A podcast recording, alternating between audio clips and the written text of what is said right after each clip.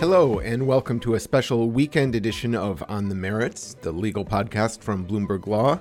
I'm Adam Allington, filling in for David Schultz, who's on vacation until August 24th.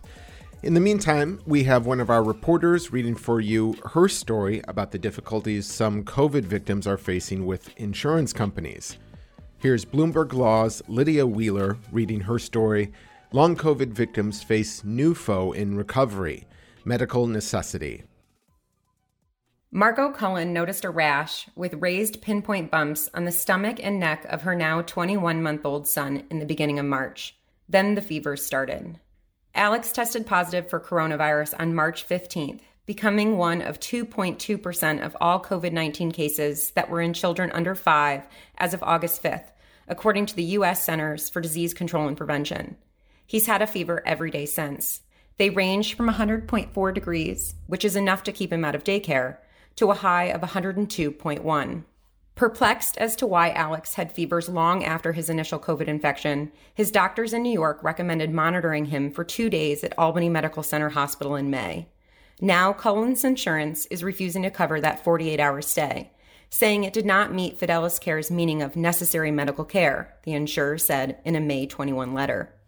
Health insurance companies have tremendous power to decide what their plans will and won't pay for, and medical necessity is one of their tools to deny claims. It's a standard derived from medical research and gold standards of care. In other words, it's based on what's worked in the past. For long COVID, there is no past, no standard of care, and very little research. So some treatments for long COVID conditions, even if ordered by a doctor, are being deemed not medically necessary or experimental prompting insurance companies to deny claims. It's not clear how widely that tool is being used. Courts generally don't allow legal challenges to be brought until the insurer's internal appeals processes are exhausted, and states often can't step in because they lack regulatory authority over many health plans. But some long haulers are running up against these type of denials, and doctors say having to fight insurers can worsen their conditions. They want me to prove something I can't prove, and a scientist can tell you we can't prove this, but they want that information and I just can't give it to them, said 39 year old Sarah Cedar, a long hauler from Chattanooga, Tennessee. She needs a neuropsychological test that isn't covered by her insurance to help get disability benefits. Linda Bergthold, a former health policy researcher at Stanford University's Center for Health Policy, helped develop a standard for medical necessity in 1999 that many insurers now use. That standard says treatment should be for the purpose of treating a medical condition, cost effective, appropriate for the patient, and known to be effective from scientific evidence, professional standards, or an expert. When there are no guidelines or standard of care for an illness or condition, a treatment may be considered experimental, and plans can refuse to cover it, said Bergthold, who is now an independent consultant. Because COVID 19 is so new, and because the research is scant, some treatments will not have clear evidence of effectiveness, she said. Insurance companies will make their own individual decisions at this point.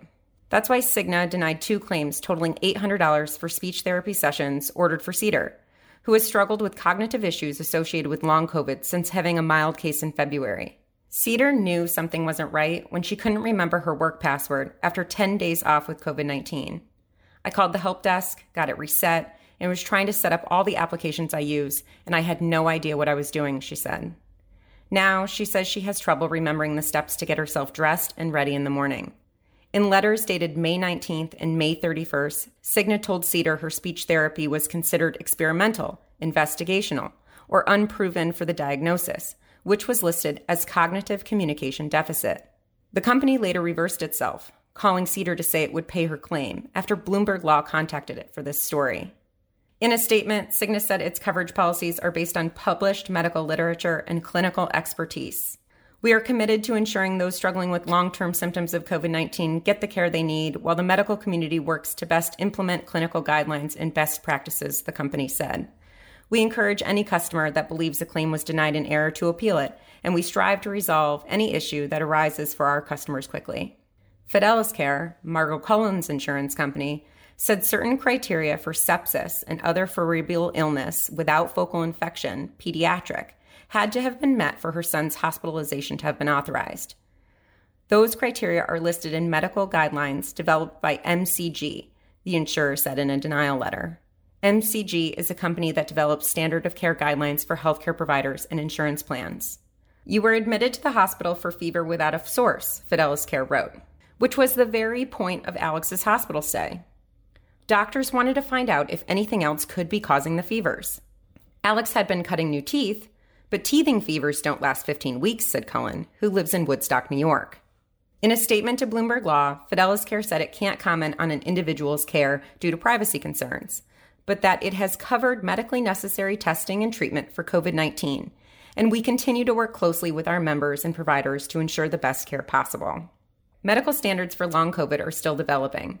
Congress designated 1.15 billion over 4 years to study the prolonged health consequences of COVID-19, and the CDC released interim guidelines in June to help doctors diagnose and treat them.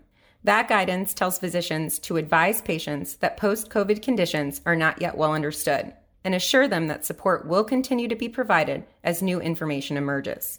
Professional groups like the American Medical Association typically have their own treatment guidelines for some conditions, but insurers often use their own, said Elizabeth Green, a partner at Kantor and Kantor, which represents people who have had insurance claims denied.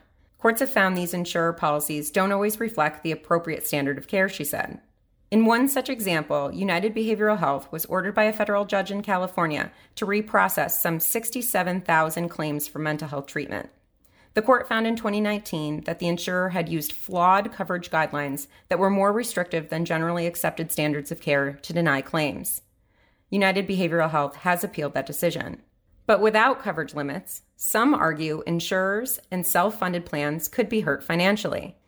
It would be very difficult to say you have to follow the recommendations of the doctor in all cases, because that would just bankrupt the system, said Joshua Bachrach, a partner at Wilson Elser in Philadelphia, who represents insurance providers in claim disputes. I don't think plans are looking to find ways to deny claims. America's Health Insurance Plans, or AHIP, is an advocacy and trade association for insurers.